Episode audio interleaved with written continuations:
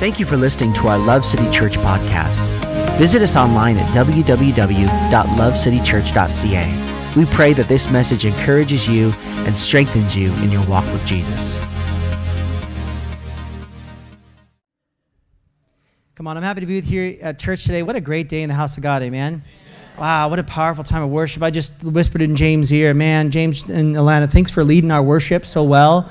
Um, they've served the church now for almost three years, doing worship for us, uh, uh, uh, working a, James working a full-time job and also giving himself to that. And we're glad to announce that James is actually going to be transitioning, actually come on staff at the church as our worship pastor.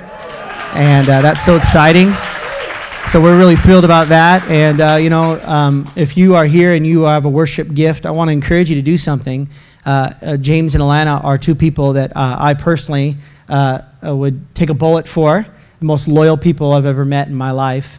And um, I would happily serve them. And I want to encourage you today if you have a, a gift for worship, a gift to sing, a gift to lead an inst- or play an instrument, or, or any, any of those things, please come and talk to James and Alana and figure out how we can fit you in. Uh, we believe God's doing something great in our worship. We're going to the next level, and we want you to get in on it, and we believe you can play a great part in that. Amen? Today, also, we start our 21 days of prayer and fasting. And uh, some of you say, I don't know what that is. Great. That's awesome. No big deal. Go to uh, lovecitychurch.ca forward slash 21 days, and you can actually just find a bunch of resources on what is fasting. Is fasting for today? um, what does it mean to fast and what is prayer and actually gives you resources and it gives you something called 15 minutes a day where it helps you with that and Bassie and i are going to be giving daily videos teaching on worship and it's going to be super fun and uh, so you can tune into that on our social media but for the next 21 days i want to encourage you to ask the holy spirit holy spirit what should i maybe give up maybe it's netflix maybe it's uh, maybe it's a tv show maybe it's uh, maybe it's coffee or alcohol, or maybe it's food, or maybe it's who knows what it is. Uh, uh, maybe it's talking to your, your wife. No, I'm just kidding. Um, I would never fast that, honey. Never. You are the wind beneath my wings. I know. You seem to be fasting listening, though. Just kidding. Oh, snap. So today we're going to talk about healthy marriages. just kidding. Well, come on, we're going to get into the Word today. We're going to continue our series. Is our second week on why the church, and we're talking about the church, which has been around for uh, thousands of years. And many of you here today say, Man, Ryan, I've never been to church, or I've never been a part of church, so I don't have any history. And I'm very, you're very blessed. You don't know how blessed you are. Um, there's others here today say, Man, I've had nothing but great experience, which has been most of my journey, mostly. I mean, I've had some uh, maybe ugly experiences, maybe like some of you have had, and, and, uh, you come here today and you have all sorts of perspectives about church. And so the goal of this series is to kind of just give you the foundation of why. Why do we exist? And so last week we recorded, uh, or we, um, uh, last week you can listen to the recorded uh, version of that online, uh, and we talked a little bit about that last week. And I really encourage you to go listen to it because you might have never heard uh, that before about how that God, Jesus hates religion, just despises it. In fact, the only people he got ticked at in the Bible was the devil and religious folks.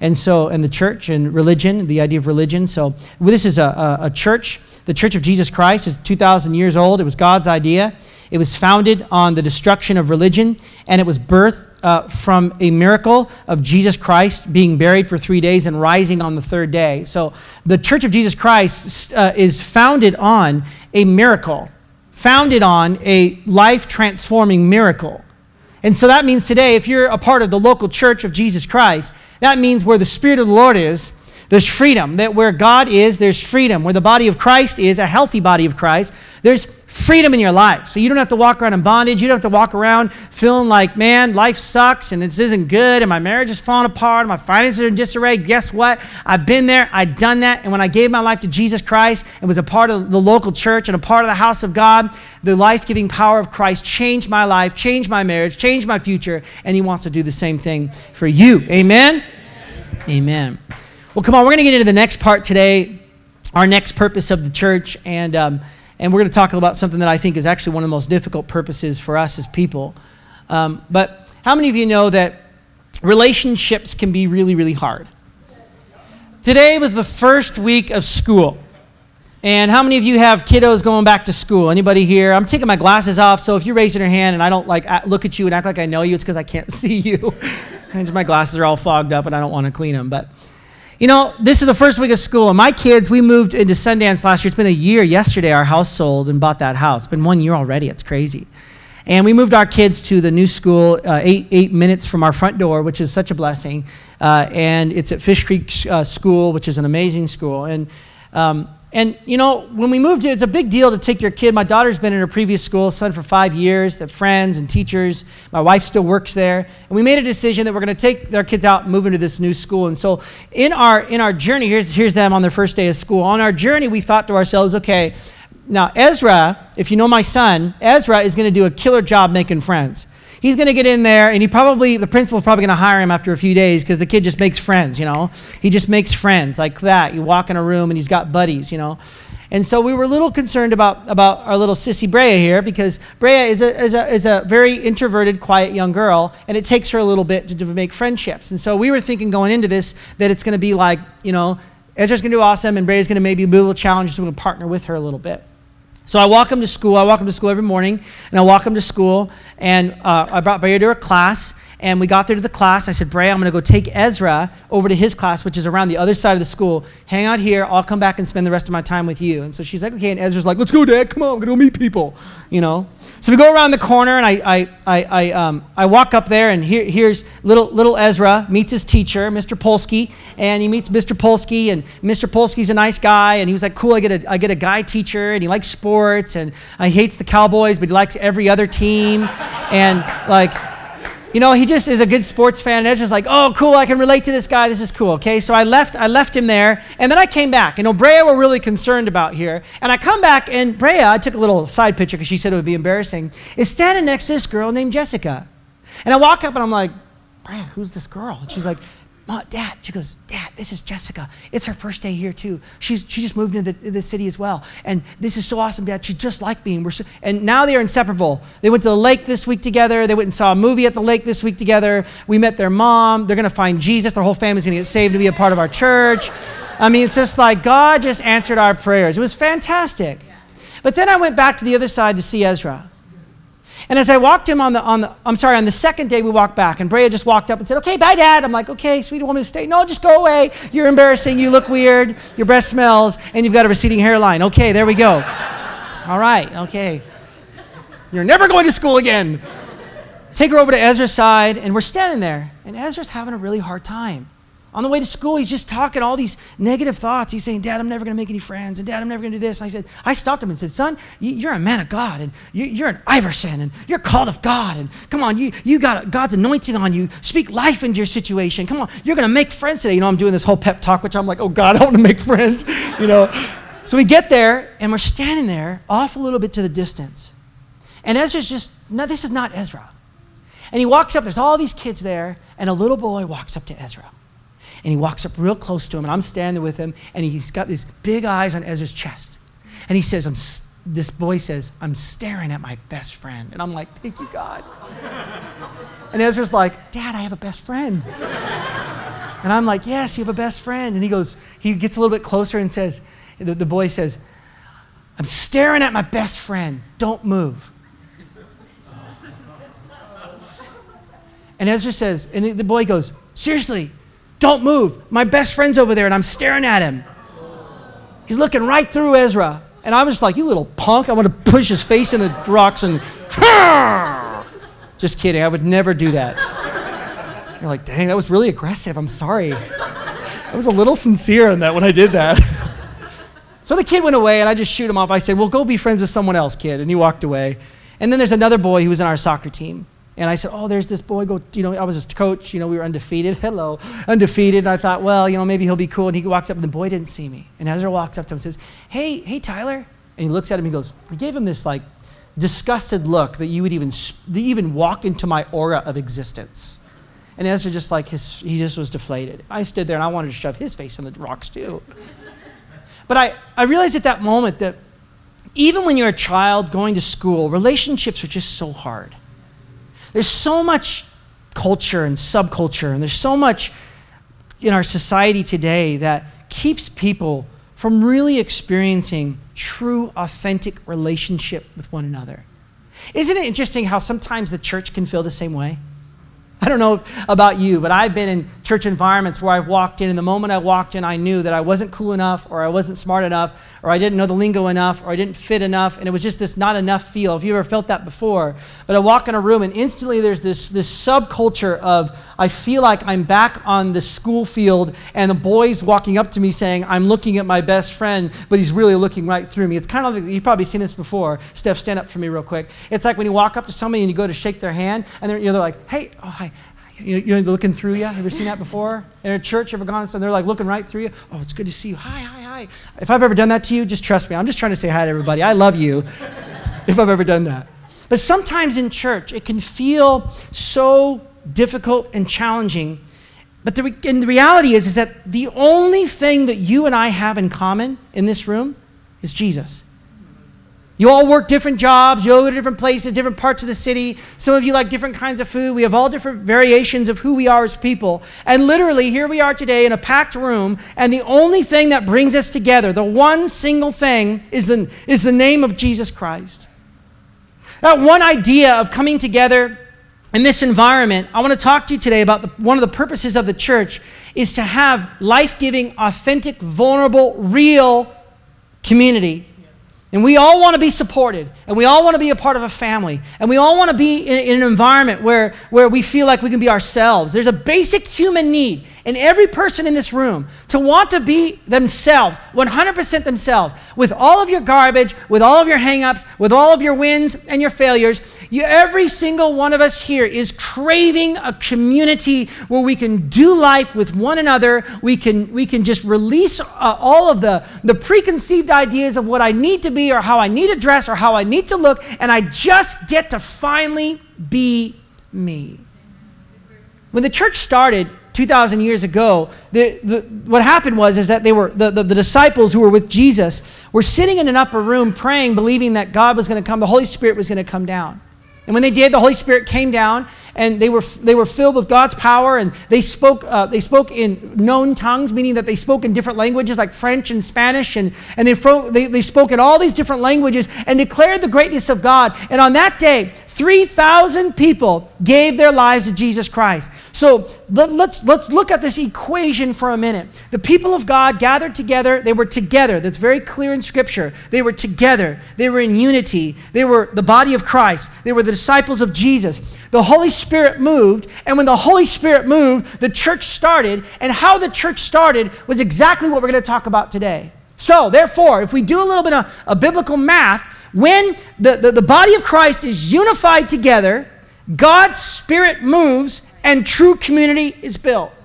So when the body of Christ is in unity together, God's Spirit moves and true community is built in the house of God. And we see that when the Spirit of God moved, when the Holy Spirit was poured out on the church, it says in Acts chapter Acts chapter 2, 42, 44, and 46, they devoted themselves to the apostles' teaching and to fellowship, to the breaking of bread and prayer. And all the believers were together and had everything in common. Every day they continued to meet together in the temple courts. They broke bread in their homes and ate together with glad and sincere hearts. Notice it says all the believers were together.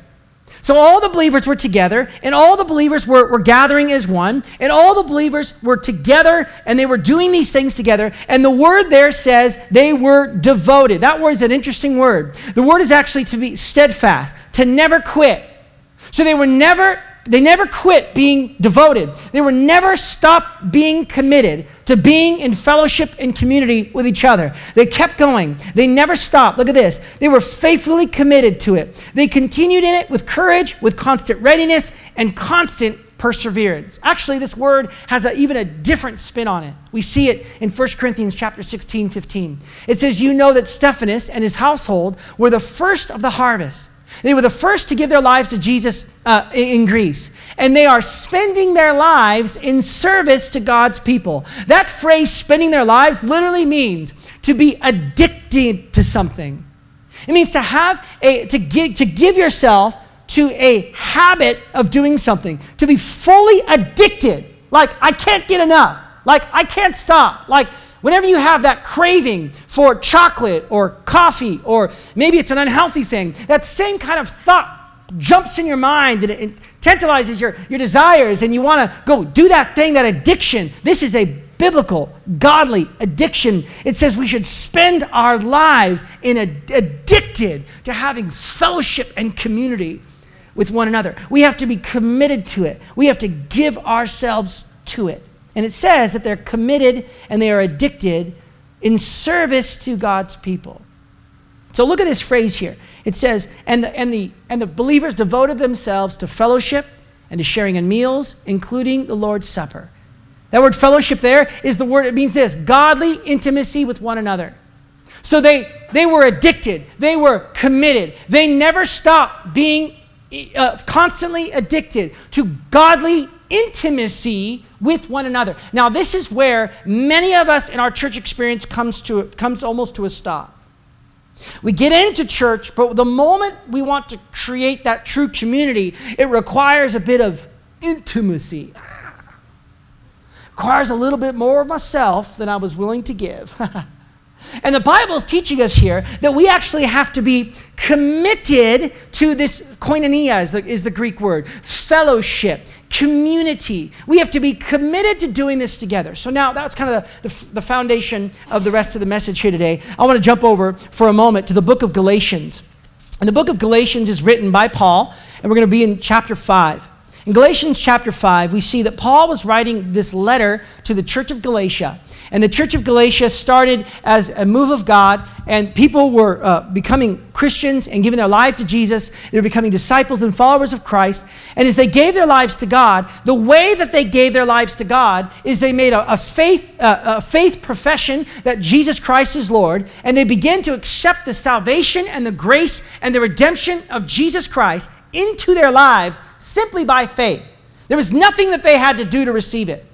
They didn't have to go to church to receive God's salvation. They didn't have to read their Bible to receive salvation. They didn't have to give their money. They didn't have to do anything. And when they started this journey, the journey of their faith was just faith in God, that it's a free gift for you. No matter where you've been, no matter what you've done, no matter how far you've been, no matter how far gone you thought you were, the salvation of Jesus Christ is a free gift for you. And there's nothing you will do to deserve it, there's nothing you can do to work yourself into deserving it. It is a free gift for you. And the church of Galatia accepted that.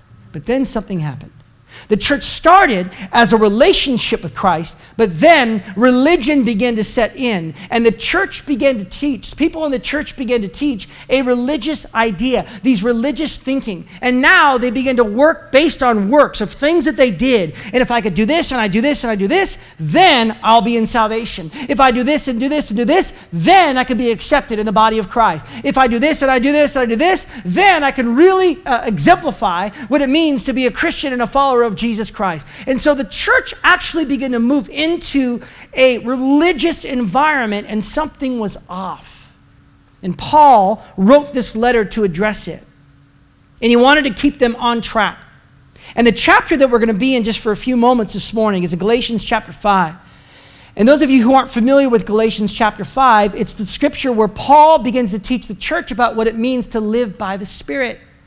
He talks about what it looks like to give your flesh, to, to invest yourself into your flesh. The fruits of your flesh look like this. And he says, and this is what it looks like to have the fruits of the Spirit. When you invest yourself and you're led by the Spirit of God, these are the fruits that you receive in your life by letting God lead your life rather than you leading your life. And he began to talk about what it looked like to be a Spirit led, in sync with the Spirit type of church. Now, I don't know about you, but I want to be a Spirit led, in sync with the steps of the Holy Spirit kind of church. I don't want to be a church where we don't have to try hard at all. We don't have to try. God's Spirit is here because we are doing the things that God's asked us to do to create an environment where the Spirit of God is welcome. And the church here began to stray from that. And Paul wanted to bring them back to the place that he believed they needed to be in order to experience a move of the Spirit. Now, I'm going to say that again, and I want you to hear me. In order for our church to experience a move of the Holy Spirit, we have to do these things. We have to consider what this verse is saying. Now, I know that's interesting in the context of me saying you don't have to do anything, but I hope you know what I mean in that we can look at the things that we're looking at today and understand that if we continue down the journey that God has us on as a church, the Holy Spirit's going to be welcome in this place. And He's going to move in your life. And He's going to transform your heart. He's going to give you a great community and a great relationship. Let's read this together in Galatians chapter 5. It says this Now, since we have chosen to walk with the Spirit, let's keep each step in perfect sync with God's Spirit. This will happen when we set aside our self interests and work together to create true community instead of a culture consumed by provocation, pride, and envy. So here, Paul says, okay, if you want to keep in sync with my spirit, if you want to be a part of a healthy church, that, that, that you know it's healthy and there's fruit that's healthy, if you want to be a church that's led by God's Spirit, this is what needs to happen. This is the things that need to be happening in your church. I want to be in sync with God's Spirit. I want to be in sync with God's step, not my own steps. Now, this is what he says. He says this will happen when? When we set aside our self interest. Now, Paul is talking from an Eastern mindset. I, I was at my favorite coffee shop this week, and I'm not going to tell you where it is because I don't want to see you there. I'm just kidding. I love you, but it's my spot. So stay away. It's a little far away from me, but it's got Wi Fi, it's got amazing coffee, amazing food, amazing people, and I love it very much. And I go there, not very often, but when I do, it's also a, a euphoric promised land experience. So I'm there and I'm ordering my coffee, and this girl's there, and she's a really nice girl, and she's helping me get the coffee, and I, she's got an accent. I ask her, I say, hey, where are you from? You got an accent. She goes, well, I'm actually from Italy. I said, oh, my, fam- my wife's family's from Italy. They're from Reggio Calabria. And she says, Oh, yeah, I'm from Reggio Calabria. I said, Yeah, they're from Occhio, down across from Sicily. Yeah, my family's just right around the corner. We start talking and we start talking about her culture. And I start saying, Hey, how long did it, when did you stop kissing people? Because, you know, they kiss on the right to the left. When did you stop kissing people? She's like, So many people have given me roses and I don't know why. And I'm like, Well, it's because you're kissing people and we don't do that here. You know, I just talked about all this different culture. And I just said, Tell me what's the big difference for you? And she goes, Honestly, at home, you know, we don't, it's not a very nice place. We don't have very much. We don't have a lot of things. She said, but what we do have is we have family and friends, and we're together, and we eat together, and we spend time together, and we're always together. She goes, honestly, when I came here, all I feel is that everybody's so individualistic. Everybody's so like centered on their own world and their own life. And family's not a priority. And it's very much very me-centered. And she goes, and I just took me so long to get used to that, that people here don't want to be together all the time. See, that is an Eastern thinking. That's a, that's a, a thinking of, of the, the place in which the, the church of Galatia was. That was a thinking where we would spend all of our waking moments together. We would live together. We would do everything together. And there's nothing wrong with that. If those of you in the room who do do that, that's awesome. But for most people, that's not our Eastern, that's our Western way of thinking is very individual. We all have our own self interest. And I want you to know today that is not bad. It's not bad to have self interest. It's not bad to, to want things a certain way. Listen, I hate Tim Hortons.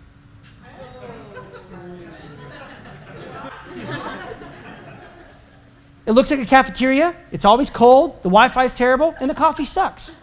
Why would I like that? Unless they're giving me free donuts, there's no way I'm going in there. That's my self interest. I'd rather go to this nice coffee shop that's got nice this and nice, it's just my own personal preference. So, therefore, when you come in the room today, we want you to know, we want you to be comfortable. And we want to make sure that there's nothing that hinders you from getting into God's presence. And we want to make sure that our music's good and our preaching's good. We want to make sure that our groups are good and our teams, team nights are good. We want to make sure that you are having a great experience and experiencing your self interests are being, are being uh, encouraged. I, I want you to know that that is actually good. You got to actually like the church you go to. That's really important. But eventually, if it only is based on your self interest and, and nothing more than that, it moves into a consumer culture that is based on your self interest. And I'm not, it's not from me, it's from Paul. Look what Paul says. He says in this verse, he says, This will create, this culture based on self interest creates a culture consumed by provocation, pride, and envy. This word, provoc- uh, this word pride here is an interesting word. It actually means self promotion, it actually means exaggerated self image. So when I walk into when there's an environment where there's self-interest are my highest priority, eventually what happens is is that we begin to project the better us or the self image that we want everyone to see when in reality we're broken inside, we're hurting inside, we're addicted, we're wounded, we're upset, we're angry, we're disillusioned with God, we're disillusioned with the church, we're disillusioned with people. And I want you to know today that when we project ourselves, the better version of ourselves in the body of Christ, it's actually a form of pride. Because really, in God's house, what He wants from you is He wants you to know that this is the place where you can be the most you. This is the place. Listen, look what this verse says God opposes the proud, but look at this. He offers grace to the humble. So if you ever walk into a context like this where you feel like you need to project the better you, I want you to stop for a minute and realize it's actually are not really when we are not here. See, what we want to create is a vulnerable environment. If you spend any time with me, you'll know. I'm not afraid to tell you that I was addicted for years. I'm not afraid to tell you that my wife and I had marriage problems in the middle of our marriage and she's faithful enough to stay with me. I'm not afraid to tell you that sometimes I get a little bit angry and sometimes I say words I shouldn't say. Jesus, forgive me. I, am not afraid to tell you that when I drive, I get a little bit angry. I'm not afraid to tell you that sometimes, guys, I go three or four days without reading my Bible. Sorry, Bessie. I got to tell you, I don't spend every hour, every day in prayer. I got to tell you, I am human. I am vulnerable. I'm real. I'm broken. I'm in need of God. Sometimes I struggle. Sometimes I have hardship. Sometimes I can't make it through the day without the feelings of depression and anxiety coming over me. Anxiety lives right here most of my life. I'm saying this to you today, not to feel bad for me, but to tell you I don't know where you've been, but here in this Love City Church context, you get to be you. You don't have to project a better image. You don't have to act like you've got it all together. You don't have to act like you're holier than thou. Because I'm here to tell you, God opposes that. And that's why when you go to church and you want to fit in and you project the better you, that's why, man, why can't I experience the presence of God? And why can't I seem to connect? And why everywhere I go does it feel like I'm not accepted? It's because you're not being the real you. You got to stop for a moment and recognize that I bet if we took a tally in this room by raise of hands, don't do it, but by raise of hands, how many of you struggle with anxiety? I bet the hands will go bam. By hands in the room, how many of you struggle with depression?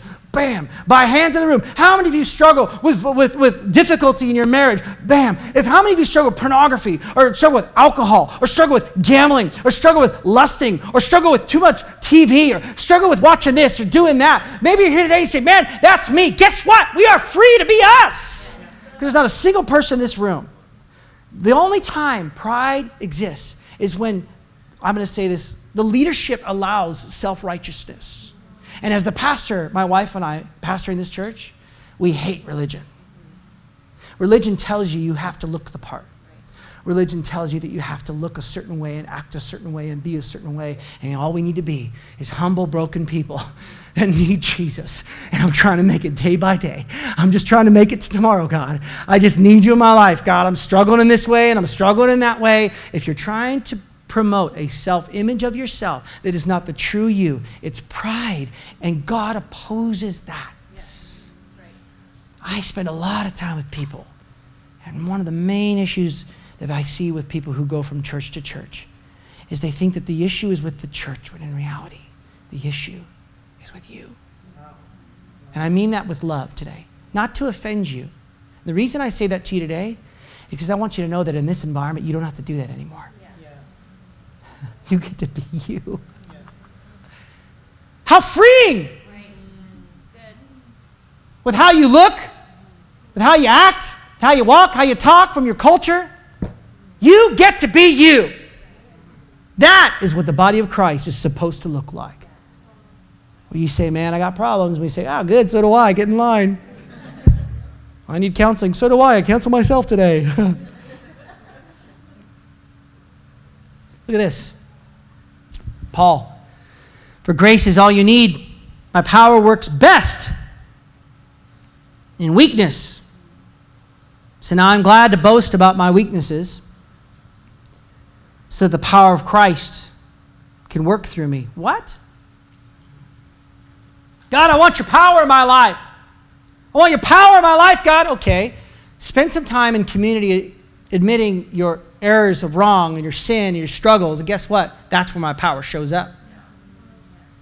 God's power is going to show up when you're in a group and you finally come clean. I've told you this many times. A time when I was a young man and I confessed addiction to pornography, and I was among 30 of my peers, and I raised my hand. I said, Guys, I'm struggling with an addiction to pornography. And like 29 guys said, Me too. The only other guy I don't even think he's ever knew how to be on a computer before. The rest of them were like, Me too. And it was like that vulnerability confession brought freedom to people to say, Yes, me too. That is the church of Jesus Christ. That is what God came to build. That is what He wants. You to be you with all your problems and your issues and not be put together. That's why when you hang out with me, you're like, wow, this guy's not that cool.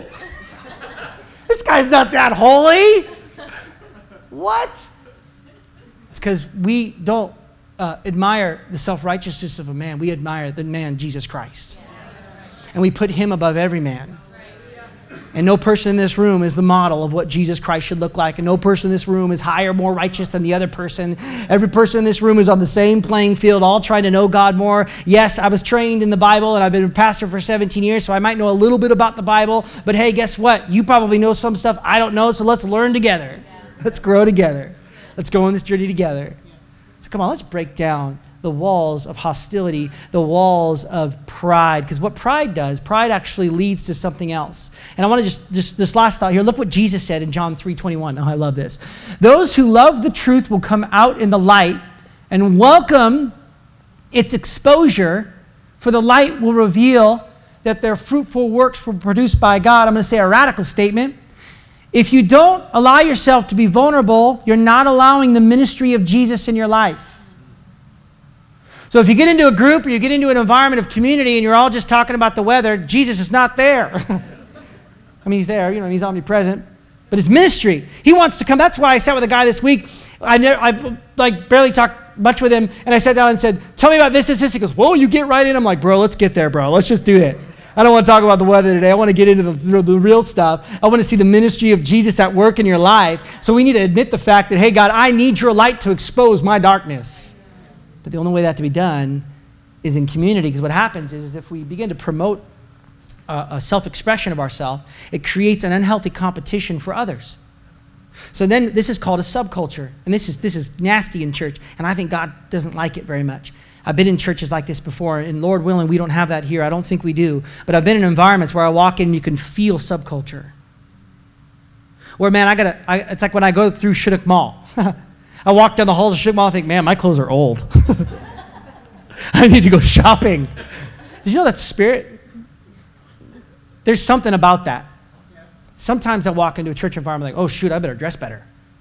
Oh shoot, I better act better. Oh man, that guy, ooh, I gotta, I gotta raise my game. There's this actually unhealthy competition that what it does is it causes us to eventually want to not be thankful and happy with who we are. We want to start being like that person. And so we start, oh, that must be more godly to dress like that or to talk like that or to live like that. Man, man, they live their life like that and that's their rhythm of life. And that looks really godly. So, oh man, like, and they're just projecting their, their better self. And you're like, oh, I want to be, there's an unhealthy competition that comes with that. And it creates a subculture where everyone's trying to outdo one another because we want to be better and outdo each other. And oh, it creates this environment when this church is built on rest you just get to be you and dress like you dress. You like to dress hip and cool, do that. You like to dress in your pajamas. I encourage you not to come to church in your pajamas, but hey, if that's your thing, go ahead. Please don't, but go ahead. that provocation, that pride leads to competition, and that competition leads to something that's really nasty envy. This is called the sin of comparison. This is really nasty because Theodore Roosevelt said comparison is the thief of joy. This, this envy steals your joy. This envy causes you to forget how great God is in you. This envy ca- causes you to stop engaging others. It keeps you from being in a relationship. And remember, if you're comparing yourself to someone's strength, then you are comparing yourself to God's grace, which He wants to give to you.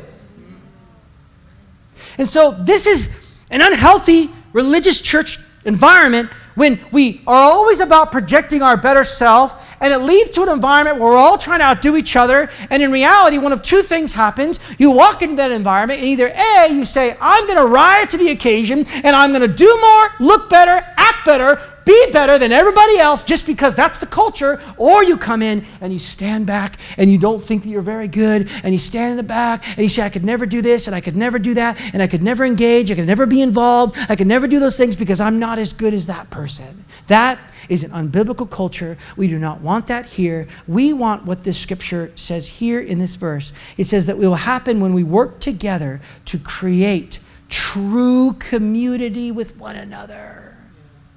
This takes effort, guys. This takes work on your part. I want, you, I, want to, I want to debunk a myth here today. There's a myth that it's the pastor's job to keep community in the church. That's not my job, that's your job. It's not my job to meet with every single person here and make sure you're happy with the church. It's your job to be in community with one another. Here, let me read this uh, quote by John Wesley. North American individualism has emphasized a personal relationship with God to the point that many people who call themselves Christians think community, walking together in life to life, accountability is optional. But intentional Christian community is a non negotiable part of being a healthy and effective believer. Christianity is not a religion for solitude and solitary. The Bible knows nothing of solitary religion. Look at the scripture in John 13 34. Jesus is sitting around with his disciples. He's about to be crucified. He's having a meal with them, having communion with them.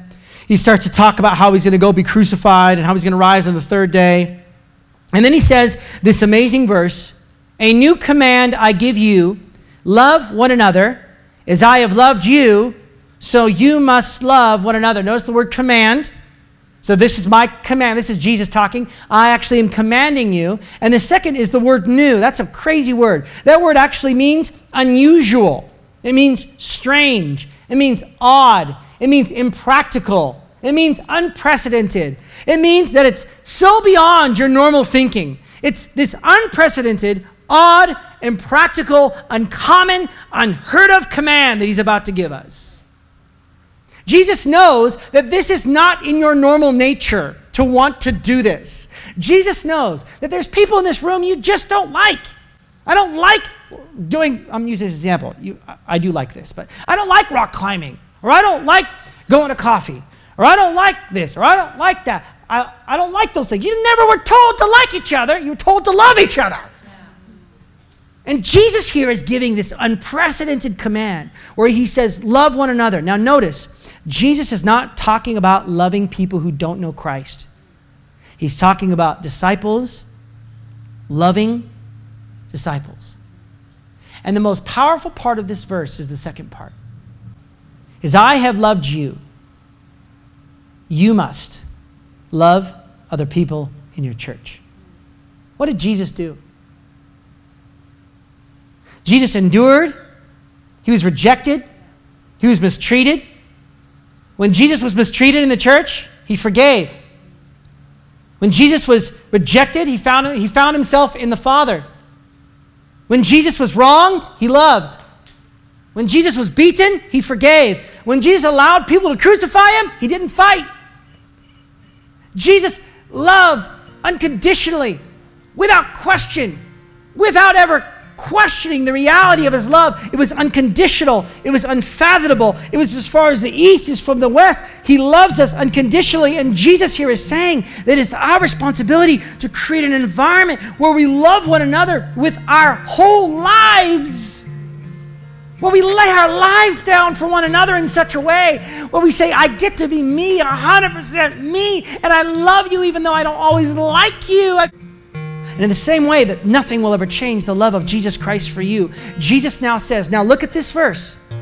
Look what we're going to look at next. this is, we say, Ryan, what about the lost? And what about lost people? Well, guess what? When the Spirit of God is in a place, there is organic community where you can be yourself.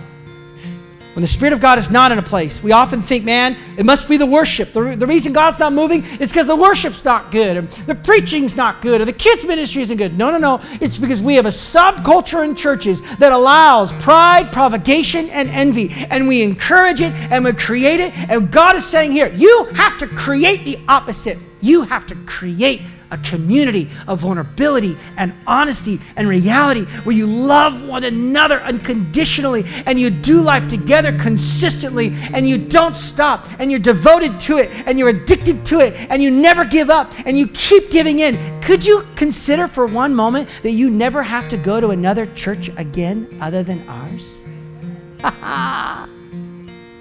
Can you imagine that God would have you here until He asked you to leave? But God would have you here for a long time because you are a part of creating this vulnerable environment. You're the first one to put your hand in the air and say, okay, I got the problems in my life. I'm going to start this creation. Look what this verse says. By this,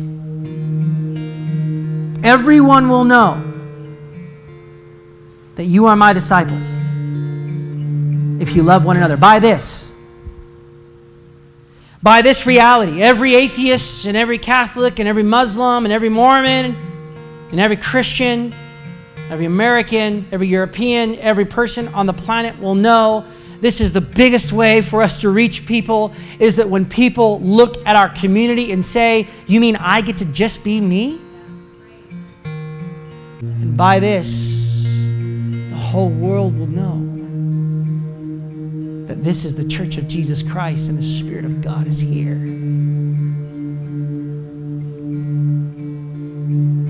On September 23rd, we're launching our groups. 10 years ago, Lord gave me this vision, this dream 10 years ago before we started the church two and a half years ago. So, seven years before this.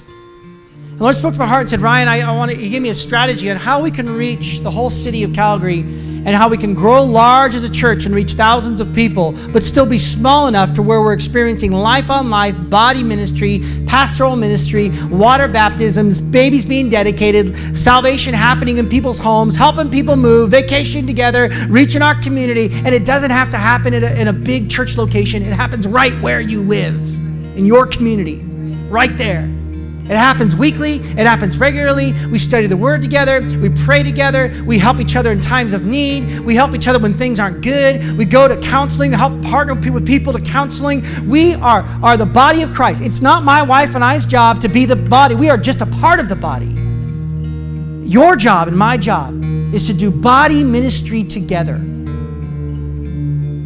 So if you want to go past a church where you're in self interest, and you want to go into a real church experience where you could be here for 20, 30, 40 years, your kids, kids, kids could be here, this is the strategy by which the Lord wants us to do this. Where we gather on Sunday, we celebrate, we bring lost people, we experience the Word of God. Our kids are pastored and mentored, hear about Jesus, become warriors for Christ, and see revival in young people's lives. And then we go back to our home, and the Bible says, home to home, they broke bread, they shared, they prayed, they were together. That's what we want to model. These groups start on September 23rd. The next two weeks are going to be our signups on the 15th and the 22nd. We're just finalizing some stuff, we're finalizing where they are, but our heart would be to have one in every single community in the city of Calgary where people say they're growing, they're changing, they're experiencing God, and experiencing the presence of Jesus in a vulnerable and a real environment. And this is what I want to encourage you today. Today is only a third of what we do. Being in a house being in a church in a house somewhere, that is another third of what we do. The other third we do is we reach people through missions and church planting and we do all sorts of things. But I want you today to consider how can you be a part of a group this year and get into that community. Amen. Why don't you stand with me this morning? Thank you for giving me your time today. Next week, we're going to continue our journey in why the church. Would you close your eyes just for just one moment here this morning and I'll let you go. We're just going to do this pretty quick because of time. But just close your eyes today. You're here today what I always ask two questions. First question is this You've had a bad experience. And maybe today you've got your hands up in self protection, in fear that you're going to get hurt again. Come on, you're waiting for that gotcha moment where things are going to fall apart. and so it's kept you from stepping in, it's kept you from from engaging in real community. It's kept you. You've been hurt and wounded, maybe in the church. Come on, with every eye closed. I don't want to embarrass anybody. I promise you there's not an eye closed in this place. I want you to be free to lift your hand just for two seconds. I want to see who I'm praying for. If that's you today, say, Ryan, you know what? I want to I want to I want to admit this vulnerably out loud with my hand lifted, and I want to believe that today I'm going to go on a new journey in the house of God. Come on, if that's you today, would you put your hand in the air? Say, Ryan, that's me. I've just been experiencing something in my life, and I want to go on this new journey. Come on, real quick. Come on, hands all across the room. Yeah, that's fantastic. Come on, anybody else? Hand in the air. I just want to pray for you. I'm not going to call you forward. Come on, anybody else today? Come on, in the name of Jesus Christ, I pray for these people, Lord. Lord, we know that sometimes people suck. people make mistakes, people fall short. And God, we know your church, though, your church is your idea. And I pray for the people in the room today, God, who've been hurt by church, been hurt by people, been hurt in relationship. They've been searching for a house, searching for a place. Everywhere they go, they feel like they have to protect themselves and put up their guard. Lord, I pray they would know today that they're in a house of vulnerability, they're in a house of honesty, they're in a house of authenticity, and that today, God, together we can go the journey to see God, not only see our lives and our families transform, but God, the city of Calgary.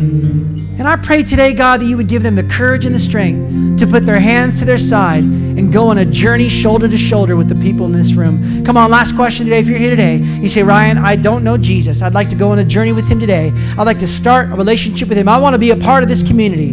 If that's you today, come on, I want you to put your hand in the air on the count of three. Say, Ryan, I would like to become a follower of Jesus Christ today. Come on, on the count of three. One. Come on, every eye closed. Come on, one two, three. Come on, anybody in the room today, put their hand in the air and say, I want to be a follower of Jesus Christ today. Come on, anybody else? Come on, amen. Anybody else? Come on, put your hand in the air today if you want to be a follower of Jesus Christ. Amen. Come on, church, repeat after me real quick. Dear Lord Jesus, I come to you today. I need you. I want you in my life. I commit myself to you. I pray today that you would transform my heart. I want to go on a journey with you. In Jesus' mighty name. Amen. Come on, amen. Thank you for listening to our Love City Church podcast.